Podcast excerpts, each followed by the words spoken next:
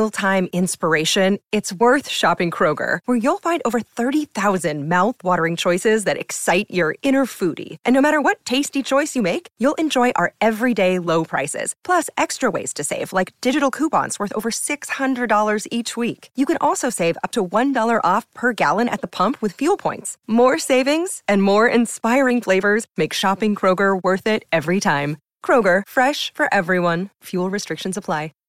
Hello, listeners. My name is Casey, host of the Cult Vault podcast, a long format interview based show that focuses on cults, high demand groups, captive organizations, and more. Each week, I interview a different cult survivor who brings a story of coercion and exploitation along with their own fight for freedom. With nearly 200 survivor interviews from all over the world, you can also find deep dives into infamous cults interviews with leading experts in the field, and understand more about how cults exist all around us and none of us are safe. Each month, I feature a different author on the show who has penned a compelling memoir about their cult experiences, which we discuss at length on the show, with copies of their books available to listeners. You will never be short of insightful and moving content here at the Cult Vault podcast, available on all major platforms. Hello, everyone. You are listening to the Truth That Heals podcast. I am your host, Ryan Anthony Hernandez. For today's episode titled Uncultured, we will be listening to author and cult survivor Daniella Mestyanek Young.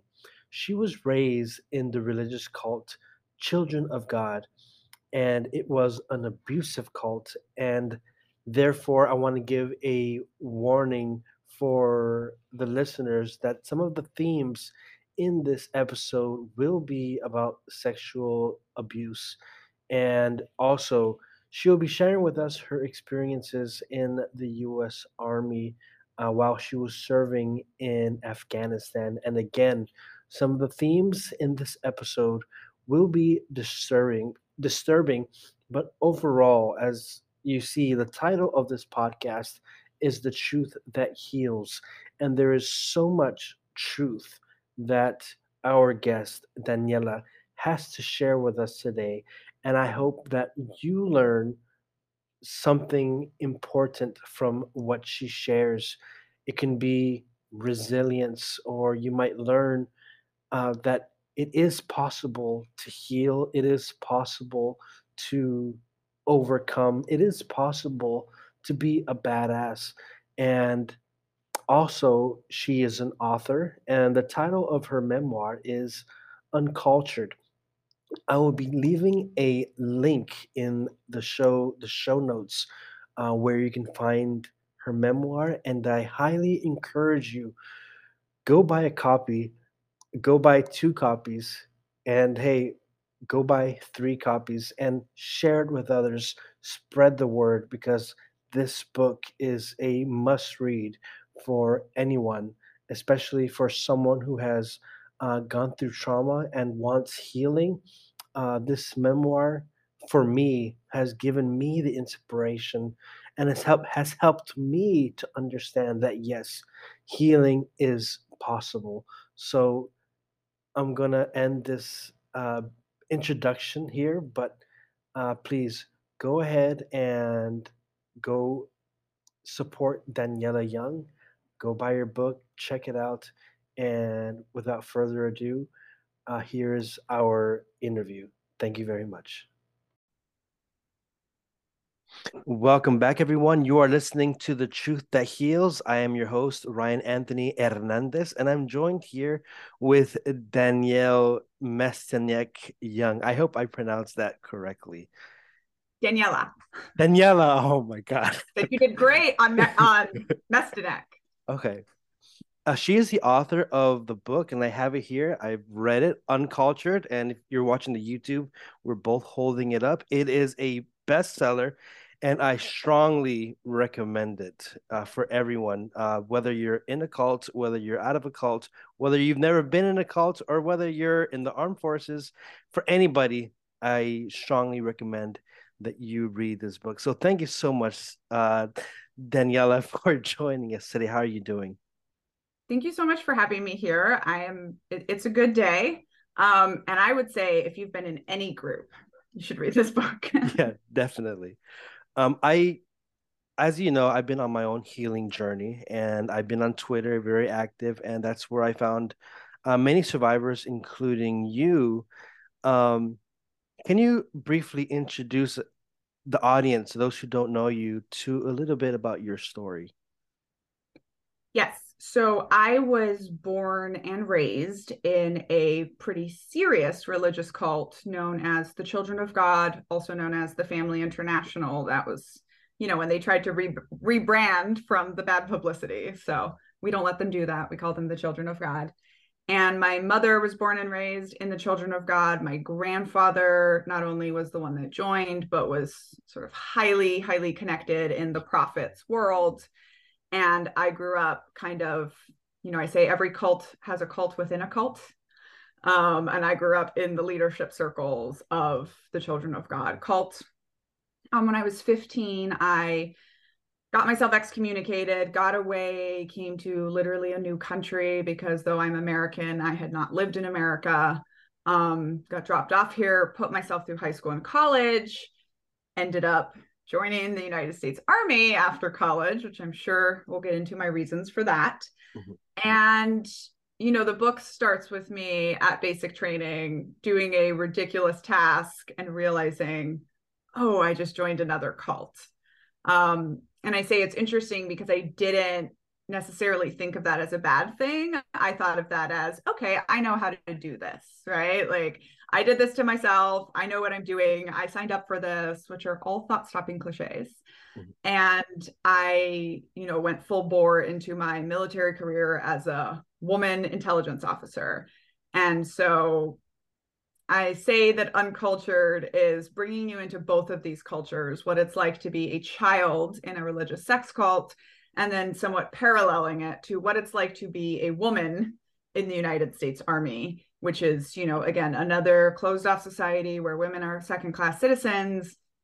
And with, of course, a lot of expected parallels for me in the militarism and the institutionalized group identity, and a lot of unexpected parallels for me in the rape culture and the sexism and the misogyny um, and the sort of bashing of individualism. And that's the book. Yeah, so people have to, it was to definitely, definitely it. It, it. was selected by Goodreads as one of the best books of the year. Um, you know, I definitely voted. lost to definitely lost to Chandler Bing from Friends. Okay. hey, it's it's really worth reading, and especially for survivors like myself um, because it gives a different context. Because in my environment, it really focused on extreme purity culture, where it was like if you were to see someone from the opposite sex, you have to like, you know, hide and run, and it became so, it became silly. Mm-hmm. And then I'm reading your, uh, your journey, and it was totally not that purity culture. It was a, it was different. It was uh, very much different. But can I point out something important about that? Yes. So, first of all, for the first almost decade, the children of God was incredible purity culture. He, you know, David Berg came out of absolute evangelicalism. His mom was a revivalist, big, you know, tent preacher in the 30s. Um, and he he did start it with, you know, complete control. And in my opinion, the one thing he did because in if you recall in the 70s is the time of new religious movements. It's the time of cults. And like any sort of good businessman he needed to make his group stand out. So what he changed was the sex but it was actually in no way different from purity culture because purity culture is about controlling sex. Yes. and all he did was reverse the control right? So he called it free love. I call it forced polyamory because your sex life was not your own in the mm-hmm. beginning, no matter what age you were. And you were expected. They literally had in the communes what they called a sharing schedule, and you were expected to have sex with whoever essentially requested of you or the leaders thought um, you needed to. And then, of course, they started using it for religious prostitution, but it it has been interesting to me as I've done my, you know, my master's in group behavior and these studies and realizing it's the control of sex. Like to the point that I think any organization that is telling you who you should or shouldn't be having sex with, it, it's going to register kind of high on the toxicity potential meter, um, which is, of course, all religions. I find it very um, interesting that you point that out because, you know, growing up in this extreme purity culture, um, if a girl is dressed, let's say, uh, it, you know how like in these cults sometimes they want you to dress especially in these purity cults like super modest where it's like over and beyond you're like covered up. Um and then let's say you see another girl wearing jeans wearing a t-shirt and that girl woman unfortunately gets raped or violated somehow i would hear in these circles and happens so much they they'll say, "Oh, she was asking for it," or "It's it's her fault." Um, what is your response to that kind of mentality? Because I hear that so often in these circles where they're blaming the victim, and yet the vic the abuser doesn't seem to get that same uh, uh attention. So, like, how do you respond to that? Yeah, my you know, my my first response is I in uncultured, you see me in Afghanistan get raped in military fatigues and armed. Right. And I think like it is especially poignant because nothing I was doing, of course, was provocative and right the larger question like of course it is shame culture and it is shame culture is all about control and it is all about you know, controlling the women and controlling everything about women really comes down to that. And they can tie it into religion in many different ways, and they do. And, you know, this is why we have things like International Denim Day. I don't know if you've heard of, there was a, a court case in the UK where a judge determined that the woman could not have possibly been raped because her jeans were too tight to have gotten them off herself. Um, which you know and, and i think another thing like you see in uncultured is you see different kinds of rape right? So you see when i as a 14 year old girl am i think what we think of as rape raped right like violently raped but then you also see my mother who at 14 is impregnated by a 39 year old man who in her mind she wants to have sex with um, but her mind has been groomed since birth to want to have sex with these older men. Um, and so many people get in my arguments and try to say that these two things are not the same. And like, I'm sorry, rape is rape. And every version of not only is every version of telling people what to wear about control, but it's almost always about maintaining the current toxic status quo in control. Um, and definitely and, talk about that on the military side too. Yeah, and in the military, um, I you know me, I've never joined the military, but you know, reading uh your experiences, um, it's it's heartbreaking because you expect, you know, me as a as a civilian, I expect that um our soldiers they're being you know they're they're safe uh, in a sense because i know you're you're getting shot at but it seems that you're getting shot at from the back too by your own teammates and right. that's just um it's mind-boggling because you expect that uh protection right and you know that's another really important thing that i wanted to show in uncultured which is first of all you know anytime you're operating in a system not made for you it's dangerous for you it's harder for you you are disadvantaged and so you know, for my six foot two, white, blonde, blue eyed husband who's a helicopter pilot, right? His his 20 year career in the army was relatively easy. Um, whereas my six and a half year career was incredibly difficult. And, you know, um, I'm losing my train of thought there. But oh yeah, so you know, one of the like poignant scenes I wanted to show was me going out on these patrols with 25 American soldiers in, into a combat mission, right? So we are expecting to get shot at and we are expecting to have each other's backs. But I am pulled aside and told by a senior officer to watch my back against the American soldiers that I'm going out with. So it's exactly what you said, right? Here I am. And, you know, and it's the the dehumanization and the thinking of women as separate and apart. Like it's not just about sexual threat because I also had a situation where I was sent into an uncleared building with just my female translator who is unarmed. So one single American soldier into a building that wasn't cleared and back out again because they don't they weren't thinking of me. They're thinking of me as the girl on the team that's here to be the girl on the team. They're not thinking of me as a US soldier who you know, an infantry officer would never dream of sending a US soldier into a cleared building, uncleared building alone. Right. So it's like there's all these different levels of dehumanization that happen to the point that literally repealing the combat ban for women, so allowing women to go into active war, makes us far, far safer inside of that institution. Um, and you know, the other thing that stood out to me when I was trying to publish this book is, of course, I'm talking about the parallels between being a child in the sex cult and a woman in the military. And I'm also getting rejections from editors saying, we don't do Children of God because the abuse is too horrible. And we don't do books by military women because nobody reads them.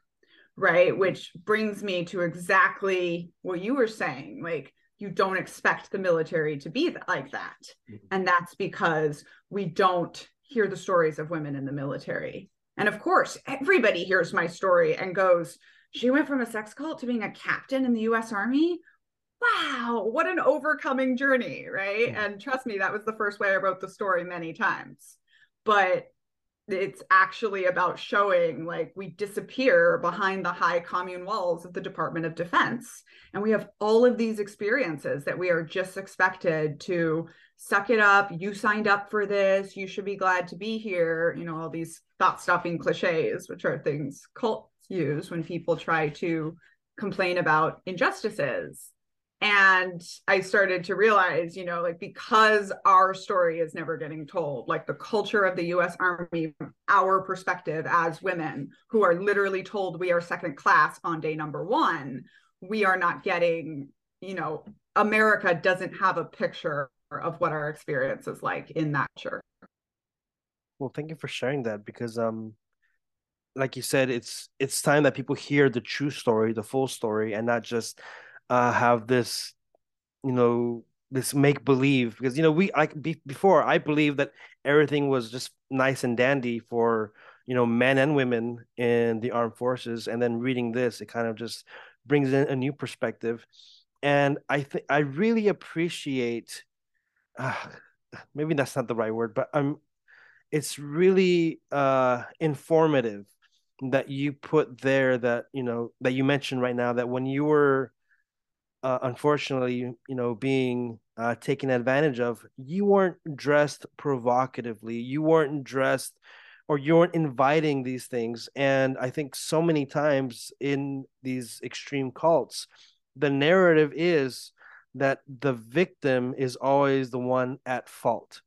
Um, what did it take? You know, how did you find your voice? Because, you know, from being a victim to saying, I'm going to go out there, I'm going to speak my truth.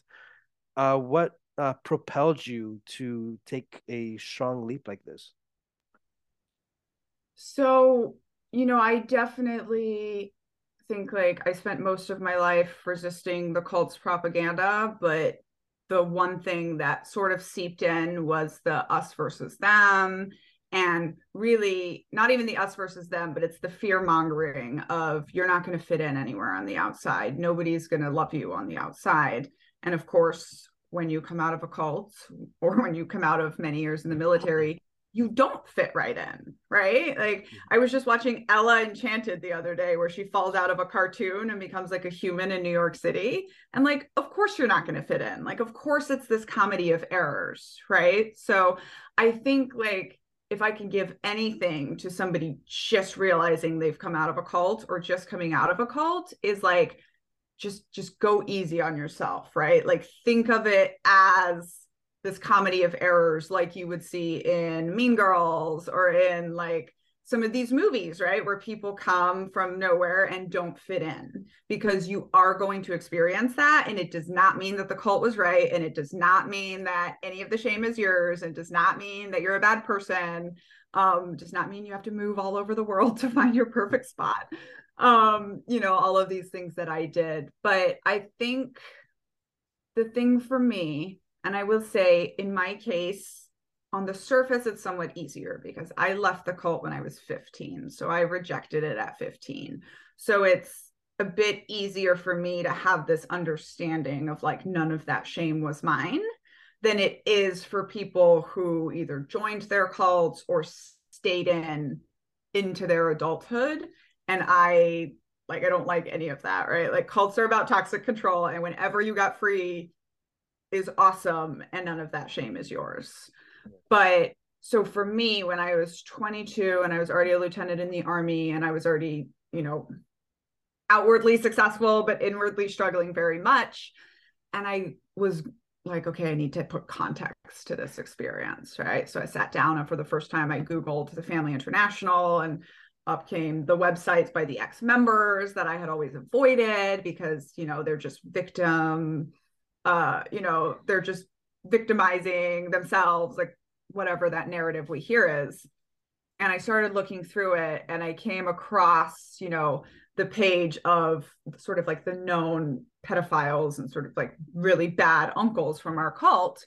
And of course my big abuser is on there but so is my biological father, right? And this is like the second time basically that I've seen a photo of his face. And first time I knew his last name and you know from that this sort of started a journey of finding siblings and all that but it was also that moment where it was like like my father the person that gave me half of their DNA is like on the internet as a famous pedophile and what am I going to do with that? Right? Am I going to let that spiral me even worse? Or am I going to realize, and I think it took me three or four years to go down this path, but like none of that shame was mine. Right? Like none of that shame was mine. Cults are abusive, whether they drew you in or whether you were born in there. Right? Like, of course, we all did stuff that we regret in a cult because that is what group norms do to us, especially under coercive control. But once you walk away from it, once you start your healing journey, right, none of that shame is yours. And it, it's the shame piece that I think really keeps us so lost. And once you start speaking out, you really start to see the difference between, you know, we're all survivors of trauma, we're all survivors of cultic abuse, but there are the ones that don't carry the shame and there are the ones that do. And I think that's the biggest difference. Totally. Um, I think for me, it just, I didn't want to look at it. I didn't want to, you know, Google too much about it. I didn't want to talk about it because for me, it was just, I was just so ashamed. And I, I ended up leaving the cult that I was in, you know, thinking that my life was going to be a curse. And, you know, it, it, if you really allow it, it can really, you know, it, it keeps that control over you even after you leave. And right now I'm on this journey of finding myself. And you were explaining earlier how, you know, you you joined one cult and then you join another. Um, and but also your your husband um well, the toxic relationship, the one-one cult in between. Yep. well, you you said you said something earlier, I think before the actual recording, where um, now that you're both out, you're and your current husband, uh, now you're getting into different styles. You're able to like find yourself. Can you kind of elaborate on how you know cults take away your individuality, and how when you're finally you know mentally and physically out, how how that per how you or someone else can find uh, their style? Yeah. Um, you know, so I, I think there's three different stages to leaving a cult. And the first stage is leaving, realizing, having the crack of the brainwashing, leaving. Mm-hmm. The second stage is figuring out why you were in a cult and what impacts it had on your personality. So for me, figuring out why I was in a cult was because of generations of my family. So that brought me to studying systems and all of this stuff. But you know, no matter where you want to place the blame, I still have all of those impacts on my personality. And I realized that, you know, because from the ages of one to six, what you're supposed to be doing is developing your individual personality in a supportive, loving environment. And I got the complete 100% exact opposite of that. So, and then I spent so much of my adult life just kind of first living in hiding, trying so hard to fit. And then, even once I started talking about it, kind of like trying to find these gurus or trying to find almost like a rule, right? How am I going to dress? You get out of the military, you don't know how to dress. So you're like, what am I going to do, right? Like what's the what's the rule? And the more I started studying cults, the more I realized that people are drawn to cults and other forms of extreme groups because it gives you clarity. It gives you, you know, people that are just like you. And so the opposite, you know, I think staying away from extremism is living in the gray. And the opposite of being a cult member is figuring out who you are and finding your style. And we spend, as cult survivors, we spend so much of our time trying to fit in. And what we need to find is belonging. And belonging comes when you know who you are. Right. So, kind of almost accidentally, because I was a woman leaving the military, this centered on style for me. And if you're watching the uh, video, you can see I have very giant, lovely earrings on. And, you know, that became a thing for me where because in the cult, we didn't wear jewelry, and the military, women can't wear jewelry. And so for me, like earrings became this like focal point of expression. And, you know, my husband had a similar journey where I kept trying to encourage him to wear these like fun things. And he, he looked at me one day, and he said, That's just not my style. And he was about to retire from the military. And I was like, Babe, since you were 17 years old, the only clothes you've had are loungewear and uniform. Right. So you don't actually know your style. And now he is, you know, very, very creative and it's so much fun. Um, and then our little daughter is a fashionista. So we got a when we got a dog, his name became Style, which we loved because again, we've all had our our journeys. And it, you know, speaking of healing, right? I think often like raising children after cults is seems more triggering than healing. But, you know, there are these beautiful moments where like we can, you know, we let her do what she wants with her hair, do what she wants with her clothes, as long as these things are safe and, you know, reasonable. And like, she's so expressive of her own style and she you see how it's developing her in so many different parts of life um so yeah I, I think that's like a tip for people is like find your way of expressing yourself that makes you you and that's where i think is going to help you in your transition and finding belonging and i think that's a golden tip because you know for me when i came out i had really no one to to really talk to when it came to healing after the cult um, because I didn't want to talk about it. I was just I was just so ashamed. But immediately I just tried to fit in and while trying to fit in i wasn't doing i wasn't doing the advice that you're giving now which is to find your own identity first. And now i'm you know i've been doing like for the past three years you know getting into my own identity. And that led me to doing this because you know i love doing podcasting. I love writing. I love uh you know i i i rather do something that i'm passionate about than uh just fitting in. But for so long i was just aiming to look normal and to look like everything was was nice and dandy but inside i was dying every single day. Yeah. You know and like one of the basic features of cults right it's us versus them it's separation mm-hmm. and it's thinking that you're better than everyone right? So that is that is in there. And so when you go to transition out it just like you just you feel like you have to fit you feel like you have to to justify it right? And and culture about like making yourself the individual smaller. And it's mm-hmm.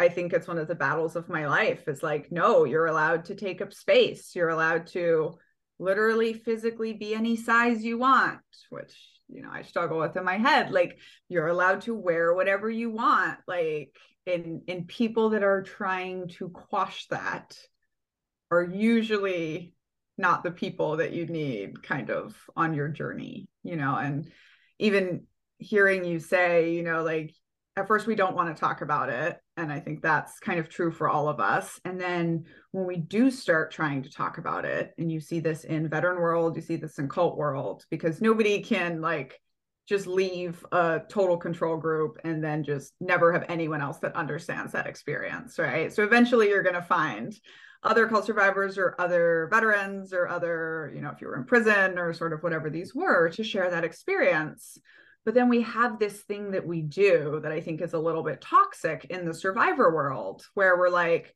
okay, but we only want to talk about the good things. Right. Which really, let's not talk about that. It was negative, which like really becomes cult apologizing. Right. And it becomes like, it's not, don't talk about the cult. It's don't talk about the cult in a nasty way that makes me have feelings. Right. And so it just becomes, we only say positive things about the cult or about our experience, right? We only talk about the funny things. We only talk about the good things. And like it's interesting for me because what changed in my life is I just stopped being willing to do that. Like I stopped being willing to let people whitewash it for the sake of good times. So of course I'm now seen as combative mm-hmm. because I don't call it the family, a nice international missionary group. I call it the children of God that traffic children for sex and labor. And you know that doesn't go over well at christmas dinner in my family. And and of course that's hard but it really wasn't i think until i i made this line right? And i was like i'm going to stop apologizing for them. They don't get to be called a missionary group anymore. Like they were a cult. I know this. Like i need to start putting the right labels and surrounding myself with other survivors and the secret is they can be of any cult um, that are doing the work and that are not just trying to sort of polish and whitewash everything up. And as you're saying that, I'm examining myself because now I'm, I'm remembering uh, after I left the Philippines, because uh, that's where I was for like seven years. So after I left, I decided to live in Australia for a little bit. So I go to Australia and I I'm traveling, you know, road tripping around. Uh, I think I was in Sydney or Melbourne. So I'm there and I'm with some ex members from my group.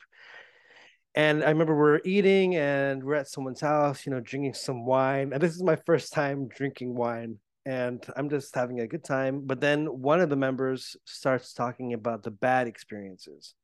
And me, I was that, I was still afraid to really look at the bad and you know i was like you were saying whitewashing it let's not talk about the bad stuff you know uh uh, it had some good things. You know, I met you and I met everyone else here, there, and so there are some good things. And I thought that this person really wanted to express himself, and now I'm like, damn, I should, I should have. But hey, you know, it's it's a learning experience, mm-hmm. and um, and I, you know, I actually had to say that to my family because my you know, my particular cult experience was especially horrible even within that cult. And so at some point I had to say to very close family, like, please stop saying to me that yes, our lives were crazy, but we had so much fun and such a good time. Like, yeah, I grew up in Brazil. Yeah, I appreciate like certain cultural things. Like there can be beauty to be found in everything. There is you know, I say, if you don't believe the army is a cult, just ask a veteran to tell you their experience. They will say horror story, horror story, horror story, and then say, but I made the best friends of my life and I miss it. Mm-hmm. Right. and you know, we even do the same thing in in veteran world where it's like, oh, that's the funny thing is we talk about the horrible stuff. We're like, oh, remember that time we just had to sleep for three days on a floor, blah, blah, blah. And, and not be like, but guys, that was actually pretty abusive and there was no reason for it. And, you know, like anytime you try to talk about it from an outside context, people get upset. And, you know, actually, this was one of specific things that I wanted to do in Uncultured is anytime you talk about the experience with other members of that cult, they'll say, oh, well, you have to understand, right? Which is cult apologizing. And finally, I just said, no, you don't have to understand. You just have to say that when Daniella's mom turned 12 years old, her dad, who she hadn't seen since she was nine, showed up, offered her a glass of wine, and then she was asked to make a list of the men she wanted to have sex with first. right? And everybody that's not in that cult understands, you know, and, it, and we get so into, you know, there was a documentary done on the children of God, and all of the fellow survivors were like, oh my God, it was so sensationalized. They kept calling them prison camps. And I was like, a commune in the Philippines, surrounded by armed guards, where 11 to 14 year olds are sent for hard labor and physical beatings and reindoctrination. Like, that is what the world calls a prison camp. Just because we called it a Victor camp and put a nice, funny spin on it doesn't make it not what it is.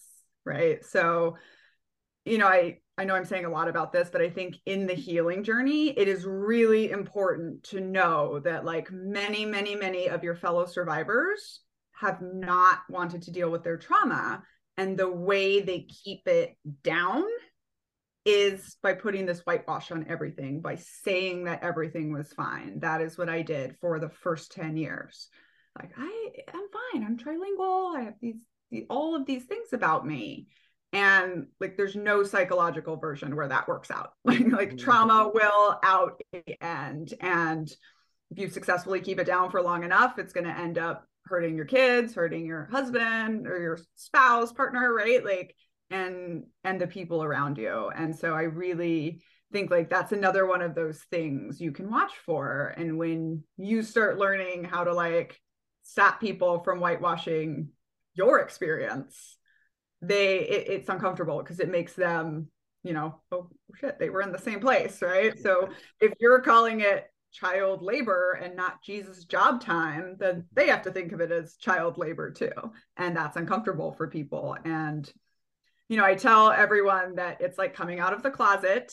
And congratulations it's much better out here and living as an integrated whole person is so joyful but you will get invited to fewer family parties well, I I really appreciate that you mentioned how, you know, they'll use they use different they'll use whitewash terms. You know, instead of child labor, it's you know working for Jesus, or you know they'll they'll they'll put it in a way so that you can accept it because you know in in my experience it was absolute obedience and some of the obedience were just so harsh and dehumanizing but then people or like recently on on facebook i I put a uh, not a tweet, I put a, a post there about you know some of the abuses that I went through and the solitary confinements and just just sharing my experiences and some of the other not even survivors I wouldn't say survivors but like supporters of the founder are responding with well you deserved it because you know they're trying to give you God's discipline that's how God expresses his love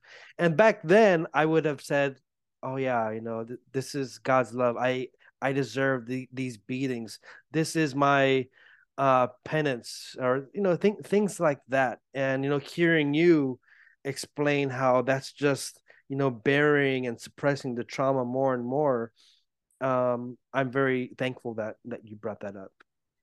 Yeah, I mean, my next book is literally going to have a chapter called "There Were Good People in the Sex Cult" too, because like that's what it sounds like, right? Like yeah. that, like you know, people. It's like oh it, you can't just separate it into like there was this bad stuff and there was also this good stuff no like when you were in a group that exercised toxic control over you everything touched the toxicity right everything and you need to like i you see this at the end of the book like i took my family back to brazil a completely different part of brazil where we made wonderful memories with brand new friends and so like i now re- have re-owned Brazil and its place in my life, separate from the cults.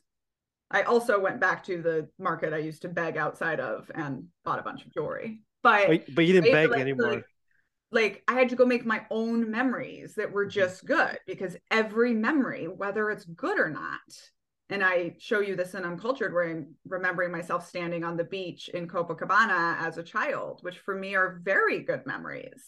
But the context there is that in two hours i'm going back to that van and, and back to that religious prison camp where i live and you know one of the things about reading fellow survivors stories and one of the reasons i will say that I'm almost lucky that I grew up in such an extreme cult because it is recognized like, oh, you grew up in the children of God. All right, you have problems. Like, you have a right to write this book.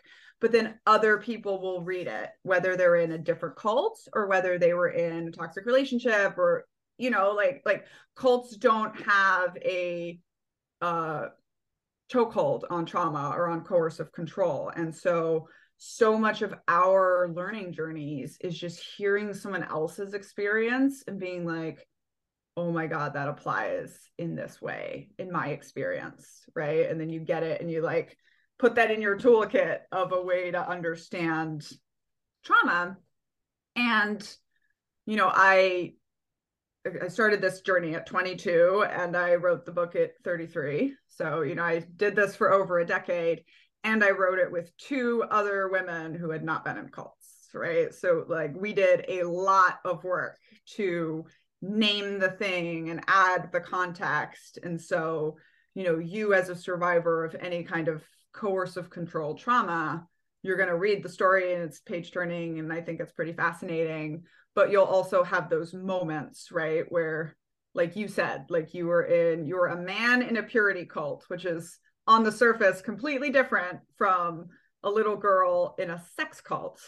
And yet so many of our experiences were very similar right? And I, I tell people i think you have to read five five different cult accounts before you start realizing that your cult fits into the model of of every coercive control group well it took me a while to actually you know acknowledge holy crap what i was in was a cult um what was it that opened your eyes that the children of god was a cult and i know you you put this in your book but you know for oh no audience. that's fine. um okay so you know first of all the first line in the book is the first rule of cults is you're never in a cult mm-hmm. and i say this because we spent so much time my entire life defending why we weren't a cult like cult was the dirtiest word you could say.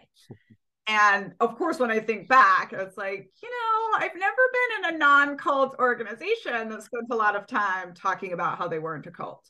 So, you know, I think that's one of the first signs. But of course, you know, I grew up with this. So this was the only context I had. And I was never, ever, ever exposed to an outside person who could tell me that it might be a cult. So we are completely insulated and the first time I saw live news on television was on 9 11. And I'm 14 years old and we've just come to America and I am watching towers fall down and hearing the adults around me praising God for his promised judgment being fulfilled, right? And just like not not cheerful, but definitely like, yep, this is Jesus and I am watching this, you know, horrific devastation. And then they start to, you know, the newscasters start talking about the terrorists and calling it religious extremism. And I had that moment of, you know, this is, I think, a pattern throughout my life where I hear a term that just perfectly describes the first time I heard toxic patriotism. I was like, yep, I know what that is. And I, at 14, was kind of like, I think we're also religious extremists. And that was my, you know, crack in the brainwashing. And you can be in a cult as long as your cognitive dissonance can stretch mm-hmm. to to you know make space for you holding these things that don't make logical sense and then i think everyone has their crack in the brainwashing and it may take you a while for me of course i was very young it took me another year and a half to get out. And it took me two years after that to realize it was a cult. And the first time I said the word cult in relation to the children of God, like it, I literally did feel like I was dying. Um, but you know how when you like you drop a glass and it doesn't shatter and you're like, oh good, great. Yeah. But you know you're just going to be washing that glass one day in the sink and it's just going to explode in your hand and, and cut you and i yeah. feel like that is that's what the crack in the brainwashing is like it's like once you have that first niggling little thought that this doesn't make sense it's just going to grow from there and that is why cults work so so hard on never letting your thoughts be idle making sure you always have a buddy and then using their thought stopping cliches to you know to to keep you there. But for me you know i think for everyone 9-11 was a life-changing moment. Yeah. there's, there's the world before 9-11 there's the world after and i just i could never see it as anything um non-toxic. Yeah so it's a lot of toxicity um and especially from a young age but you're different and i really appreciate this about your book because in your book i mean you've always been uh very strong minded i think you've always been i mean from reading your book you sound very strongly opinionated and i can probably i'm trying because like we're different in the sense where when i was in i was mentally in like all the way gung-ho and you as a little girl you're like i'm here but you know mentally you're like you're somewhere else you're like i don't believe this shit um but like what like how did you come to that conclusion that that this was all bs when you were in that the cult? So you know one of the things that um readers suggested to me and i don't have an official diagnosis but i'm pretty sure i believe that maybe it's not that i'm different maybe it's that i'm autistic um and as such you know, I like logic. Like I have literally toyed with um, you can move to Barcelona and get a master's degree in logic for 2000 euros, just in case anyone's looking for that.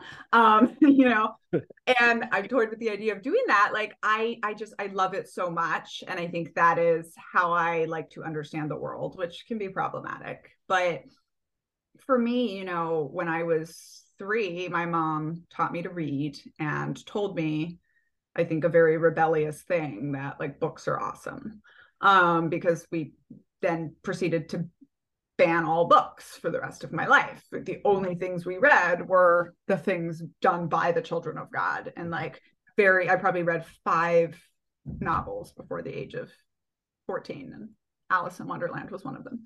Um, but you know, it just it just never made logical sense to me, right? It was like you can't tell me on the one hand books are good and but we don't read them because they're bad right? And so i was always on this logic thing. And i you know my experience was i tried really really really really hard to buy into the army to like be mentally in it the way you were. And you know i i did okay on the kind of like being the perfect soldier front but I just couldn't. Again, it was like the logic. mentally, you couldn't. I just can't mentally get there. And then for me, I think because so many experiences in the cult are not your normal American experiences, it was like, wow, you can't kind of make me believe, you know, like you're just never going to make me believe America's just hands down the best country in the world. I'm sorry, I've seen other countries, you know, like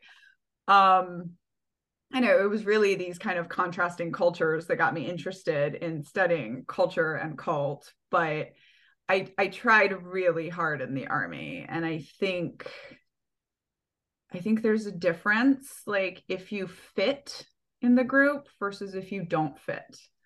Right? And I really never fit in any group. And I think the only way for me to be happy is for me to embrace that I was born to stand out uh, but you know, spending seven years trying really, really, really hard to fit in the army in a way I never did in the cult. I think they like taught me a lot of things, you know, and I think I had a, a more similar experience to you in my military years maybe than I did in my cult years. So in um, the ch- in the children of God, you were physically present but your mind wasn't there. Um in the military, you're physically there. Your mind is kind of trying to be there but where was your heart during that time? Oh i think maybe i was born without a heart. Uh no i yeah, you know, I think for me too, it was like I was operating under this belief that you can put the trauma behind you. And so if I do the military well, right, and if I am like, I became a captain in the army, right? Like clear, easy success story. Like everyone in the world can agree that becoming a captain in the United States Army is boom, successful. And then i was like, why am I not okay? You know, but just that like trying for so hard for so long to buy in. Um whereas as you mentioned like i don't even sometimes consider myself a cult survivor. I just was like those people's prisoners for 15 years right? Like i was a prisoner by a cult for 15 years so i know a lot about cults but i i didn't have this like true belief system to get over. Um but yeah i don't think i you know in the military i I was good at being an intelligence officer. Like one of the skills you really need to have that I think many Americans who become intelligence officers don't have is the ability to completely get outside of your own world and understand like the people trying to kill you are people their cult makes sense to them too right like yeah. you have to try to understand it and i was really good at that but i never i would say my heart was never in it as far as like we use so much racism when we're training to kill people i cannot be okay with that like we torture, right? Like I cannot be okay with that. And just American exceptionalism. Like I never, you know, I flew a Brazil flag above my desk during the World Cup when I was in Afghanistan and in the American Army. You know, like mm-hmm. I just I, I don't think again, like it's not all or nothing, right? Like you you can do a good job in a system in an organization without letting it own all of you. Um but it makes it really hard to be in a high control organization if you want to try to hang on to your own individuality. And you know it's funny because by the time i was getting ready to to get out of the army right at the end of uncultured our our boss who was this really great mentor scott halter he had us do these like 360 reviews for each other but they were not connected right the i think the only good way to make these useful is not connect them to pay promotion anything right you're just mm. you're just giving each other feedback and like probably five out of the seven of my lieutenant mafia were like captain Mestyanek is an amazing intelligence officer and she needs to get out of the army so bad you know i was like you know what i think i'm gonna listen uh-huh. right uh-huh. uh when when you're just and again it's like it's you know i do think the military is, has a lot of toxicities but there was also the like I just didn't fit. And so a lot of things that maybe are okay for some people were utterly toxic to me. So um, we're going to be wrapping it up soon. So these will be like the last final questions. Um, but still, I, I also want to bring like, you know, my experience and you know, kind of compare and contrast our experiences, because in your journey, when you left uh, the children of God, you didn't just ask to leave. You didn't say, "Hey, I'm I'm ready to leave. Uh, can I go now?" Uh, how was that? Can you um, uh, walk us through how you got out of there? Yeah, so I describe it as like when you make trouble in a high control group, they try to fix you. And exorcisms are not fun right? And so, as a troublemaking child from birth, I was very, very familiar with every form of punishment. And I realized, like, you, if you wanted them to let you go, you have to essentially be the devil, right? You have to break the biggest unforgivable rule, um, which in our case, being a sex cult, got flipped and became like we do not have sex with outsiders. We do not fellowship with outsiders in any way unless we're trying to convert them. And so you know you see me and there's a link out there. Maybe we can add it to your podcast. Uh that they published this excerpt in australia this chapter where i'm literally climbing over the walls of the commune to sneak out in the middle of the night to go have sex with a systemite boy you know outside boy because then I'm like I'm ruined. Right? And and they will be like, "Okay, fine. Go." Because we don't want you to ruin everyone else instead of like there was no way they were going to let me go because my family was sort of too important and it looks bad for them. And so I had to break the worst rules. And at that point, they were like, we don't want this girl around for another three years infecting other people.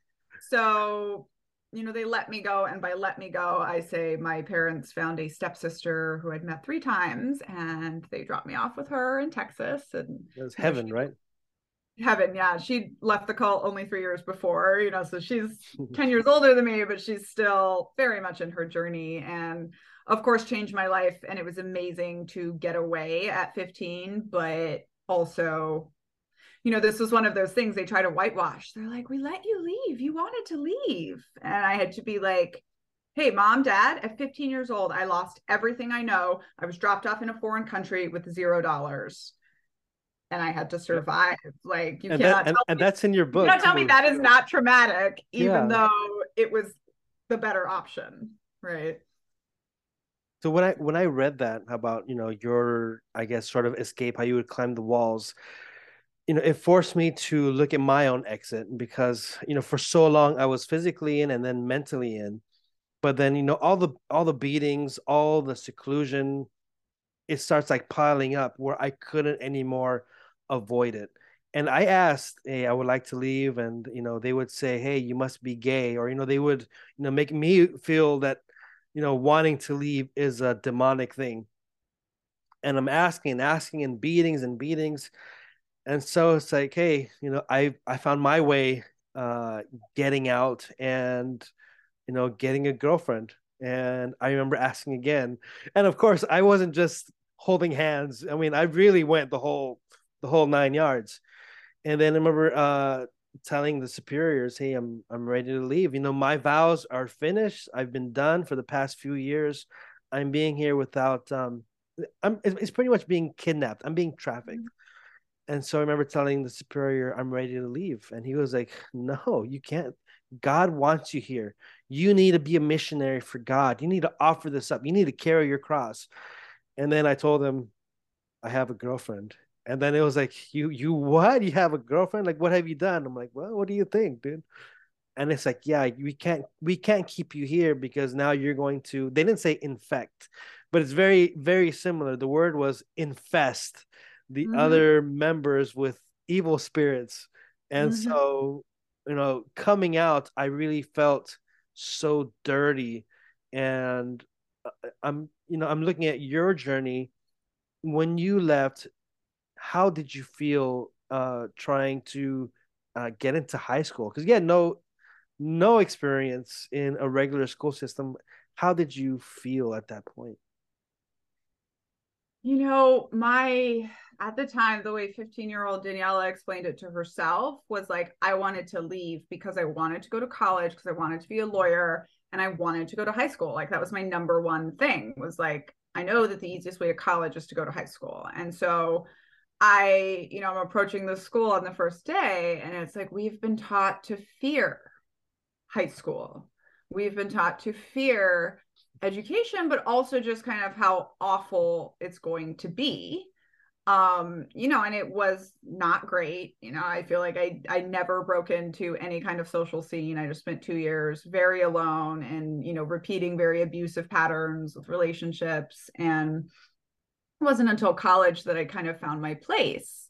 But you know, like what you're saying is just so poignant because it happens to us in all these different ways. And in my next book, I'm going to have a chapter called They're Free to Leave Anytime. And then all the subtitles are like, Keep them scared, keep them mm-hmm. skinny, keep them working. Right. And it wasn't until I was getting ready to leave the military. And I mean, of course, I wrote a whole book about all the parallels, but I say one of the strongest, cultiest parallels is when you are ready to leave the military, no matter how much service you've given them, no matter how good your service has been, no matter how hard you have worked for them the way you did, right? Like as soon as you want to leave, it's go sit over there. We're not doing anything else for you.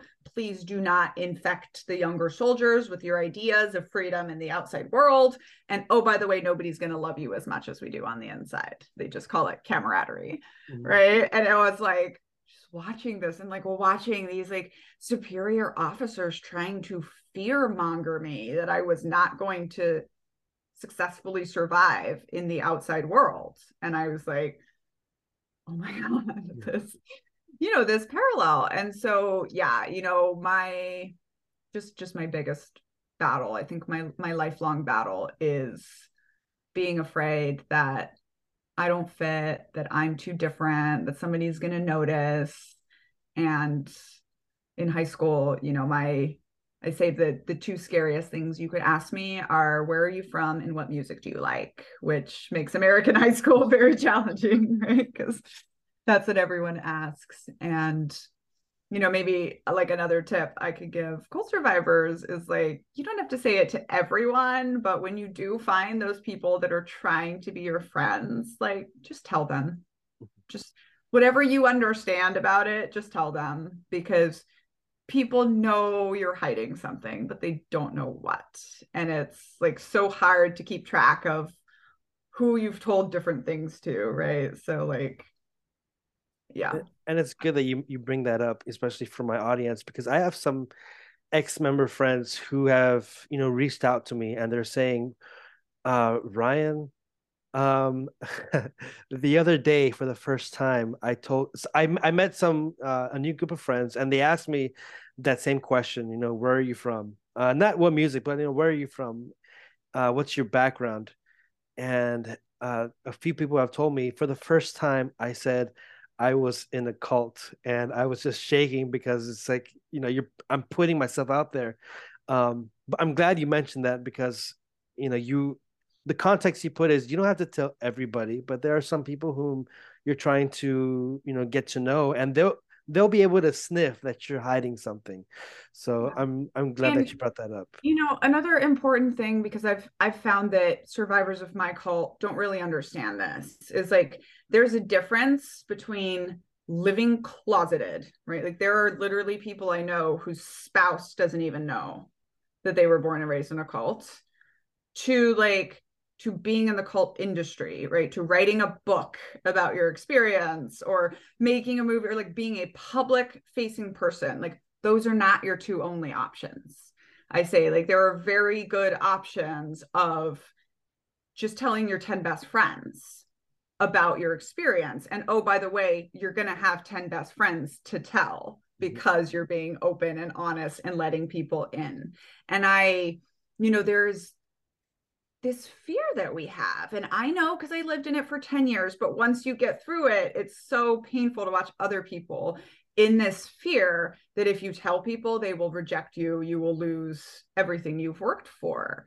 And it's, you know, what I say to people now is have you ever found out anyone's story, right? Like you knew me on Twitter before you read my book. I, I don't think after you read my book, you thought, geez, she's so weird or weak no. or eh, right? Not no, at all. Not at oh all. Oh my God. It's incredible that this person went through this. And so for me, it literally was saying, yeah, saying to people like, oh, I grew up in a cult. And like, first of all, people are very intrigued by cults. They want to know more, they want to understand, but also then like they want to help you fit, right? And like it for me it's been really fun. You know i'll do these things on twitter where you know i i finally needed to learn about music because i was writing my book and i needed music and i didn't know anything about music. So i would just go on twitter and be like hey help a cult survivor learn music you know and put together these amazing playlists that people would tell me you know and like for me that has been part of integrating but also you know, I think the thing is like when you want to study a culture you don't understand, you go read books, you go watch movies, you go like interact with like art of that culture. And I needed to write a book that I could give to the systemites in my life that loved me, right? Or the friends, people in my life that loved me that were, you know, when Danielle, my friend of best friend of 13 years, read the book, who's known about the cult from day one of knowing me. And she said, you know, I thought that I knew, like I know your stories and I thought that I knew, but until I kind of, you know, write a book or make art, if you feel the need to build out the cultural picture of where you are from for somebody, right? And so in my book, I am building out the culture of what the children of God is like. My my book adds to people's understanding. Other people have done some, but my book really adds to it. And I'm adding to like the understanding of what the culture is like for women in the military. And this like this gives me a goal bigger than just telling your story right? Because that like like writers are entertainers. And so you you will be used as entertainment. You will be seen as entertainment. People will say i loved this book that is the outpouring of all of your trauma. And for me the the easiest way to do that was first of all take a decade or more before you decide to write your book mm-hmm. and then like figure out like what right what what are you adding to the cultural picture of where you came from and that is a super valid reason to create art and i don't think you're ever going to regret it no matter sort of how successful it is or not I, I'm very thankful that uh, you've been here today. One, just one last question. Um, did you find healing in writing this book? And if so, can you, you know, kind of explain a little bit, walk us through like that the power of healing through writing, or like you mentioned earlier, through art. Like, what's so healing about it? Yeah, um, you know, I say that I I hate to fit in these days, so I hate to be so cliche to say that writing a book made me a different person. Um, and you know, I'll, I'll show your your readers here the art that I did first. Right. So before I I was able to write it, I did the series of paintings. Okay. That I say was un- uncultured before I found the words. Um, you know, just just putting it down in some form of art but what I absolutely found it to be healing, absolutely found it to be sort of context, you know, especially if you write like the whole story of your life, you you have to ask yourself all these questions. You know i had to admit that i joined the army because of a toxic relationship and you know you're it forces you to deal with things that you wouldn't want to deal with otherwise.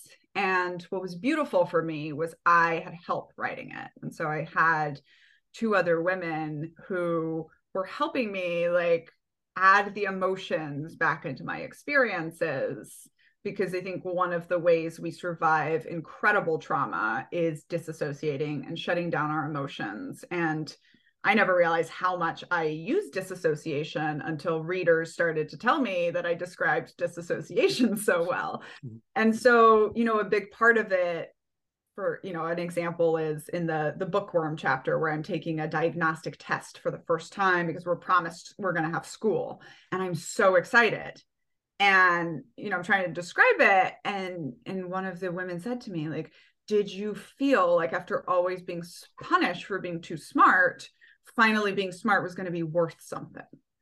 Right? And i was like oh my god. Not only does that describe how I felt then, but it describes like you know a lot of us get into perfectionism after we reject our cult and mine has always been around like being the smartest person in the room right? And so it like just this one comment from an outside eye like showed me so much. And i think like you know not everyone gets help writing their books but it was such a beautiful mm-hmm. analogy of like we all have to learn to tell our stories. And i would bet ryan that like the way you tell your story now being on this journey is like so different from the way you told it when you started off. And so like it's it's healing because it forces you to deal with your stuff and it, it breaks you too but it forces you to deal with your stuff but also like telling those stories to other people and then getting that feedback from other people you know i beautiful experience where like almost every part that some people suggested was boring or i should cut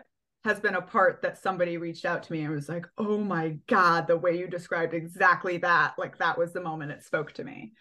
So, yeah, it's true. Went- it's it speaks it speaks to the reader. It speaks to the to the you know other other cult member because you know I'm reading it and uh, I mean because you do a lot of uh, running I think you're doing like 10 miles. And like right now, I'm on my own journey of doing one mile. But I'm like, damn, I can, if she can do 10 miles, I'm not going to do 10 miles, but like, hey, like I can step it up. And, you know, because it's, you know, it's also, it's not just a journey of, you know, because people, when I started writing, the reason why I started writing like my blogs and, you know, putting my podcast out there is because I wanted to take control again of my own life and I was tired of this narrative that you know all ex members from cults are bad. But then the feedback I get from other ex members is that I'm just trying to do a sob story.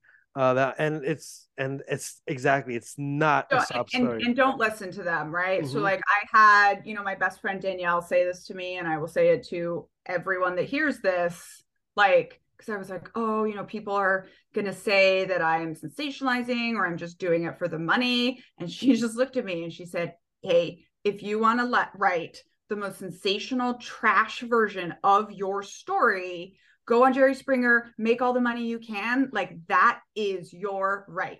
It is your right to take your story and do whatever you want with it right and i i really had this journey with the photo because they use this like child labor exploitation photo of me on the cover because it's very powerful and i didn't want that because it felt like what you're saying right like mm-hmm. oh i'm just trying to get the sob story or the whatever and i realized like that is what i am doing with this book right i did not get control the cult whenever you joined it, like took control away from you of events that happened to you in your life. You are taking back control. Those are your stories. You get to interpret them however you want. And you know, I I get so much sort of confidence and reinvigoration watching you on this journey and the way you speak about it and the way you are, you know, you are so open about being new and what you don't know and that is, you know, that is exactly what you need and I you know, seven years ago, I think really started writing for real. I've been writing my whole life. And I had so many people try to shut me up, like what you're going through, and just enough people didn't tell me my writing was good because it wasn't necessarily but just be like keep writing keep telling the story right? My my biggest mentor and use it's beautiful in uncultured where he's like find the thread right? Because that is one of the biggest things that I learned is like you don't know what stories are significant in the story of your life because you're not writing the story of your life for you, you're writing it for other people. And so it takes time, it takes testing it out. You know, I, I realize now that when I tell the same stories over and over and over again to different people or the same ideas, I'm figuring out the best way to say it for my next book. Like that's what I'm doing. And I'm and and that goes into your healing journey, right? Like hearing somebody else, like the term religious prison camps that I have in my book, like I know that it's helped so many other people realize, like, oh, well, I didn't think I was getting abused in this cult, but like that, you know? Um, yeah, so it's it's beautiful. I love what you're doing. Thanks for having me on. Yeah, it's been a a total honor. And I was telling you, I was telling then uh Daniella before the interview that my inner child was just you know crying of tears of joy because you know as a child i would always go to the library and my like as a as a little kid my dream was to um speak with authors because i always loved the book and you know back then it's you know mostly fantasy and then i get into horror and different things but now i guess as an adult i'm really you know i'm getting into that nonfiction the memoirs and just that inner child in me i feel like i'm fulfilling my dreams and you know, to be sitting here uh, speaking with an author of a fabulous book, Uncultured, is just uh, a dream come true for me. Uh, I bought this, you know, at... and I would say like when you leave a cult, read broadly, like the fiction, yes. the sci-fi, all of it, right? Because there's ideas in everything, and I. You know what you said, right? My my version of heaven, my mansion in heaven, when I was a kid in the cult, the game we would play was just I'm going to read all the books in the world, right? I'm going to have all the time to read all the books. And being a child for whom all books were banned to write a book that has been critically acclaimed and is selling really well is awesome and beautiful. So I hope you all read it and I hope it speaks to you. And please reach out to me on Twitter if you do read it because I love talking to people on Twitter. Now, will there be a movie? And if so, uh, have you already kind of envisioned who who's gonna play Daniella Young? Who's what music is going to be in the movie? Have you already envisioned that?